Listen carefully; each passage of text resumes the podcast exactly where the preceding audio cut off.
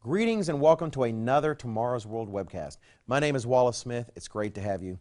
And North Korea is in the news. They do a very good job of deciding to be in the news every once in a while uh, and succeeding in that goal. We all know they tested something. Uh, they tested some kind of uh, nuclear bomb of some sort. Uh, a lot of different stations, seismic registers. Definitely they tested something. But what did they test? North Korea claims they tested a hydrogen bomb. Uh, and the world is claiming, when I say the world in this case, I mean the United States and China, claiming that it was not a hydrogen bomb, it was probably simply an atomic bomb, or at least not a full hydrogen bomb. Uh, of course, North Korea says it was a hydrogen bomb, and so surely we can trust them, right? no, we can't. It's North Korea. Uh, propaganda is their way of life. I mean, I'm not speaking against the North Korean people, the poor, oppressed North Korean people, but in terms of leadership, propaganda is what they do. Uh, and it is in their, uh, to their benefit for the world to think they actually have a hydrogen bomb. Now, I'm, I'm, I'm talking about these two different uh, things a hydrogen bomb versus an atomic bomb uh, when perhaps we need to really talk about the difference between those things. Uh, we sometimes call a hydrogen bomb an H bomb, and sometimes call an atomic bomb an A bomb. And both of them have to do with atoms, but really, what is the difference? What difference would it make if North Korea really did successfully test a hydrogen bomb as opposed to some other kind of bomb? Here's the difference. An atomic weapon like the type that the United States dropped on Hiroshima or Nagasaki is what's called a fission bomb. A fission bomb is when you take a fissile material, you take like uranium or plutonium, and you split the atoms. You cause a chain reaction that splits a lot of atoms, uh, and that releases a vast amount of energy. Thus, we see the destruction that happened in those two cities uh, that were bombed in World War II. A fusion bomb is different. And a hydrogen bomb is of this variety, a fusion bomb. A fusion bomb takes uh, elements like hydrogen and is able to fuse them together, uh, making a new atom out of what was previously smaller atoms, which also releases a lot of energy.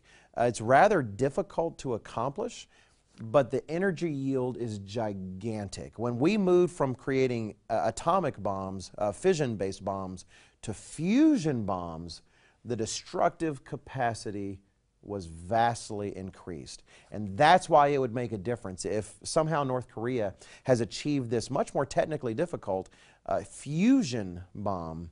It really would be an increase in their capacity.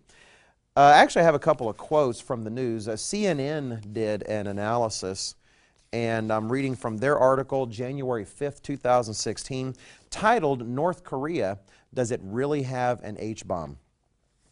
Now, the question is true or false in this. Did, do they have one or not? They, they mentioned in the article, but there is one other possibility. That is between an atomic bomb, which uh, China and the United States believe it was not a hydrogen bomb. They, it, it might have been just an atomic bomb or the H bomb.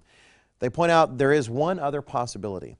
En route to the development of fusion weapons, some countries develop so called boosted weapons, which use a small amount of fusion to boost the fission process, causing more large atoms to fission and thus release more energy.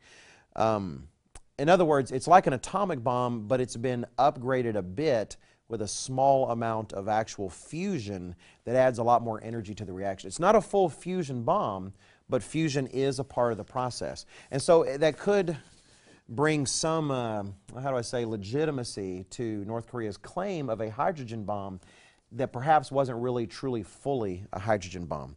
I actually have a good quote from uh, Vice.com. Not my favorite news source, but every once in a while they do dig up something uh, pretty worthwhile. And they have a quote from Jeffrey Lewis. Uh, it says Jeffrey Lewis, a top notch nuke wonk at the Center for Non Proliferation Studies, told Vice News that a boosted fission weapon is, quote, the most likely scenario in my view, with a failed thermonuclear test a close second. In other words, it could be they were actually trying to do an H bomb and maybe they didn't quite achieve it, and that's why the yield was lower. Uh, he thinks it's more likely that it was one of these mixes where you throw just a touch of fusion in with the fission bomb. And that is from Vice.com. Their article was Yes, North Korea probably tested an H bomb, just not the kind you're thinking of. It was published on January 6th. In all of this, what should we think of it? Well, it's not like we have any control over all of this.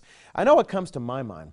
One is the understanding that uh, nuclear weapons just aren't an 80s concern anymore. I remember growing up in the 80s and the Cold War between the United States and Russia, and I just knew sometimes, man, it's destiny. We're going to have a nuclear war with Russia.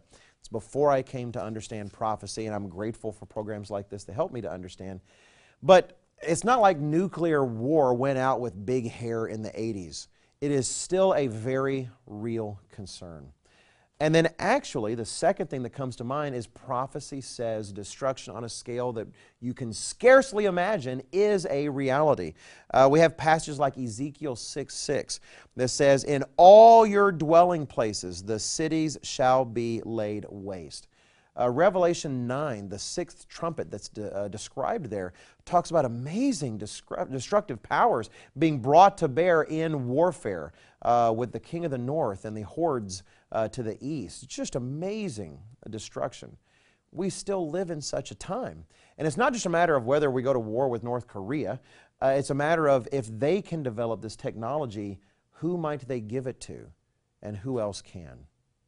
Regardless, it all boils down very well to what Jesus Christ said in Mark 13 and verse 37. He said, What I say to you, I say to all. Watch. And we will do our best to help you do that here at tomorrowsworld.org.